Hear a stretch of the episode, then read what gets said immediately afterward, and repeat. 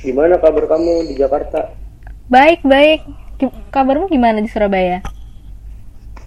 Sebenarnya kalau dari aku ya baik-baik aja sih sebenarnya ya, tapi nggak bisa ke mana-mana juga karena emang nggak boleh keluar juga sama orang tua. Ini sih aku pengen apa ya istilahnya kayak curhat sih keresahan aku soal beberapa peristiwa yang terjadi di Indonesia akhir-akhir ini soal corona terutama. Kamu tahu nggak sih di Jawa Timur sendiri ya kasus corona tuh per tanggal 20 kemarin tuh udah 588 kasus. Dan itu terbanyak itu dari Surabaya gitu. Yang meninggal itu udah 56 orang. Sementara apa ya aku ngeliat kemarin di warkop-warkop juga masih banyak yang nongkrong gitu kayak sebenarnya eh, awareness dari masyarakatnya juga masih kurang gitu Hmm, hmm. Hmm, kalau di Jakarta sendiri kayak gimana ya? Kalau di Jakarta sendiri sih tadi tuh sempat barusan akses data lagi lewat corona.jakarta.go.id. Kasus positifnya tuh udah nyampe 3 ribuan, yang dari kemarin tuh masih 2 ribuan berapa gitu. Terus angka kematiannya juga udah nyampe 9% dan angka penyembuhannya juga udah nyampe 9% sih dan walaupun PSBB oh iya kan di Jakarta ini kemarin sih sempat keluar untuk beli sesuatu dan jalanan di Jakarta tuh udah mulai rame lagi. Iya kemarin aku lihat juga di berita katanya Indonesia kasusnya paling tinggi se Asia Tenggara. Angka apa case fatality rate ya? Case Iya. Fatality rate itu udah sampai hampir 9% gitu. Gila. Besar banget. Oh iya makan besar banget. Padahal PSBB kan di kalau di Jakarta sih ditujuin kan untuk menekan angka penyebaran ya, tapi karena awareness yang semakin lama semakin menurun dan nggak ada himbauan yang lebih tegas dari pemerintah DKI jadi ya gitu makanya jalanan bisa rame lagi. Bener sih aku juga apa ya aku ngerasanya PSBB ini apa ya efektif untuk sebagian kalangan dong ya kayak yang orang-orang yang benar-benar bisa kerja di rumah terus kayak anak-anak sekolahan yang emang udah disuruh di rumah gitu. Tapi masih banyak juga yang aku lihat kayak mereka harus tetap berangkat ke kantor ya kan? Jakarta katanya masih rame jalanannya masih macet.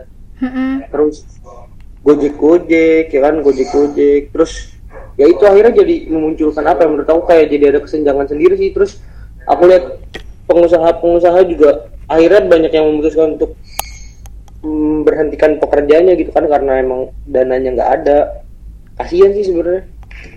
Iya makanya dan apa ya walaupun PS gima- eh, PSBB tuh menurutku juga sebenarnya teraplikasikan dengan baik tuh terutama untuk kalangan menengah ke atas yang punya privilege untuk work from home tapi nggak begitu menguntungkan juga untuk kelas pekerja yang kayak buruh, PKL, ojol dan lain-lain. Bahkan eh, kemarin tuh sempat rame lagi di daerah Jakarta mana gitu karena mereka udah kehabisan apa ya intinya finansialnya anjlok banget jadi mereka memutuskan untuk kerja lagi gitu. Padahal kan bahaya banget.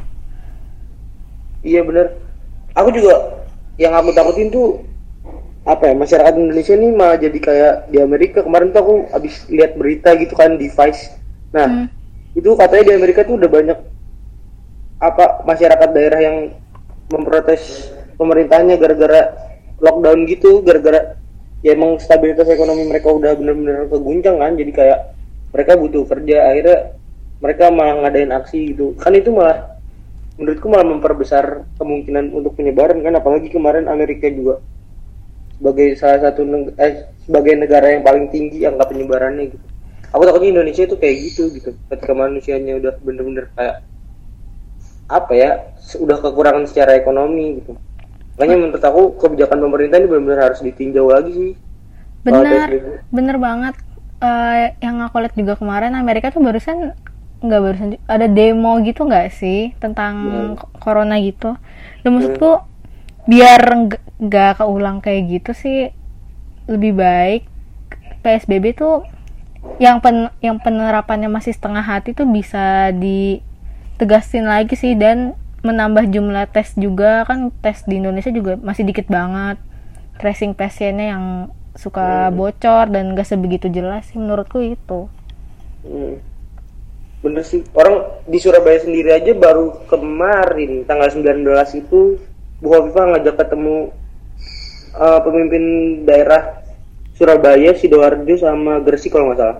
Itu juga baru pengen nerapin PSBB gitu. Makanya mak- maksudnya belum di semua kota-kota besar gitu. Padahal lihat angka apa eh, case yang tadi itu kayak udah menurut aku 9% itu udah tinggi banget sih buat suatu negara ya. Iya iya benar-benar.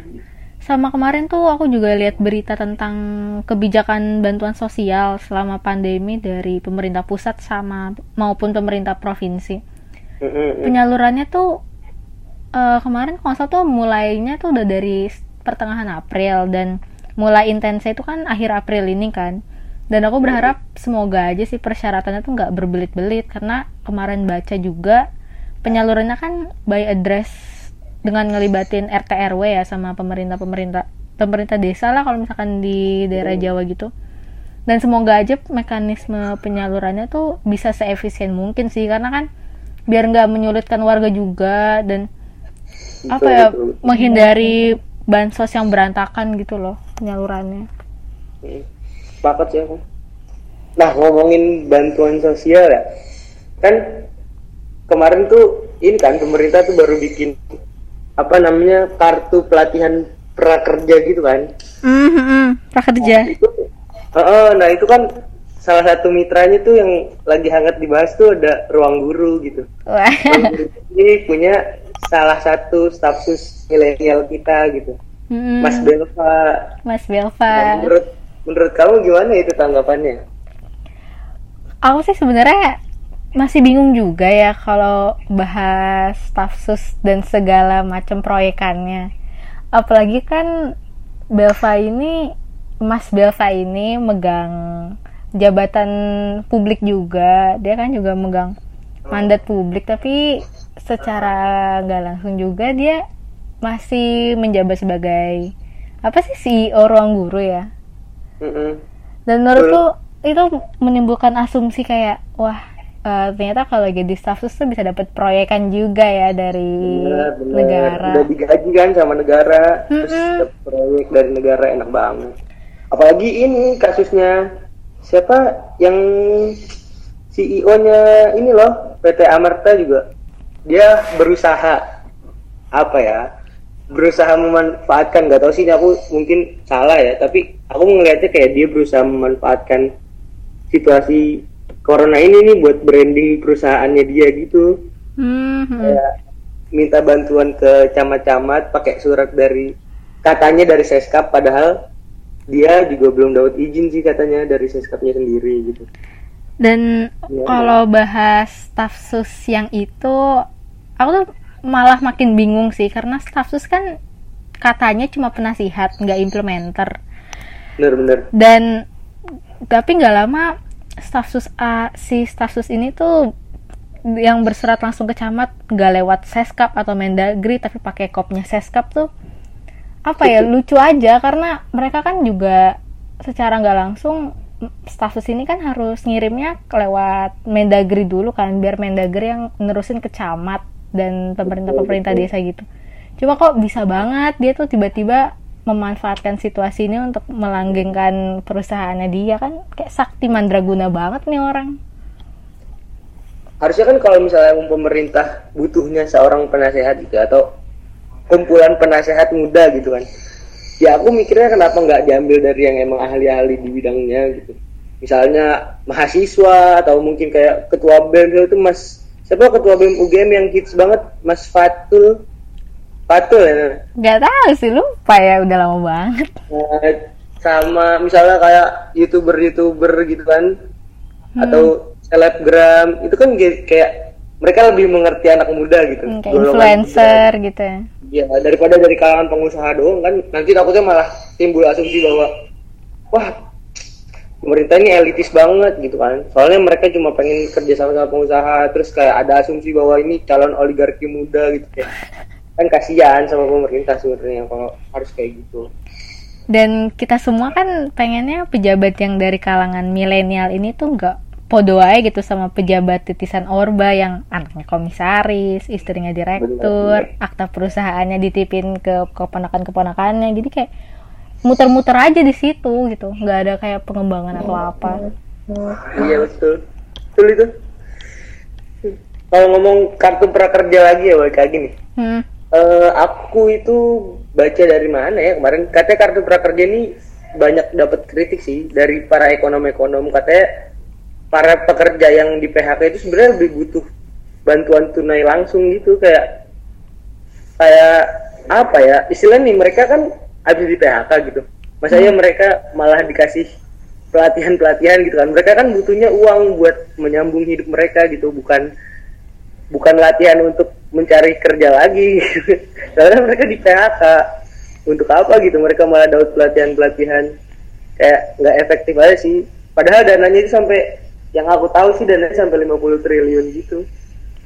Tapi kalau prakerja tuh iya sih aku juga sepakat. Nggak terlalu gimana ya. Maksudnya dalam situasi kayak gini yang paling ideal sih bantuan langsung sih. Bukan kayak bantuan pelatihan-pelatihan gitu. Karena kan nggak menutup fakta kalau misalkan kita semua tuh butuh makan gitu. Kalau cuma kayak pakai gini-ginian menurutku bisa bisa nanti aja sih maksudnya mending fokus ke yang lebih urgent gitu daripada pelatihan-pelatihan kayak gini. Hmm.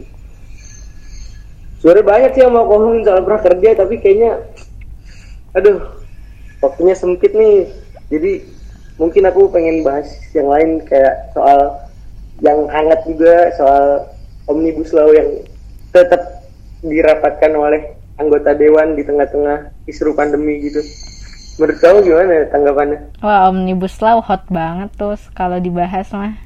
Menurutku Omnibus Law yang dibahas lagi sama DPR di tengah-tengah pandemi kayak gini tuh menarik banget sih karena lembaga pemerintah satu ini tuh nggak nggak bisa gitu nggak berkelakuan yang dalam tanda kutip nggak bikin kita kita tuh ngamuk kayak Bener, mereka bener, tuh bener. Gimana ya? Karena dalam situasi pandem pandemi kayak gini yang meminta perhatian kita kan meminta perhatian mereka ya sebagai wakil rakyat yang Hmm. harus serius gitu terutama juga dari pemerintah.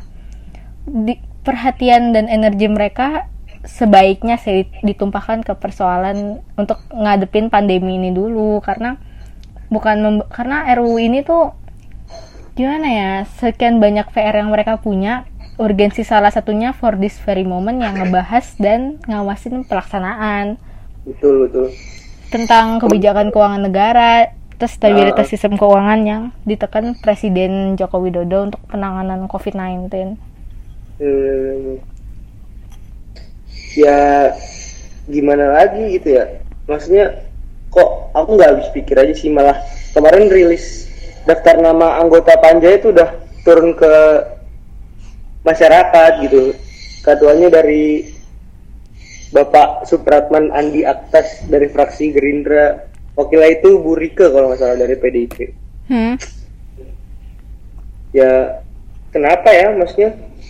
Eh, apakah emang seurgent itu pembahasan omnibus law sampai bener-bener di tengah situasi yang bener-bener mendesak ini kok masih sempet-sempetnya gitu?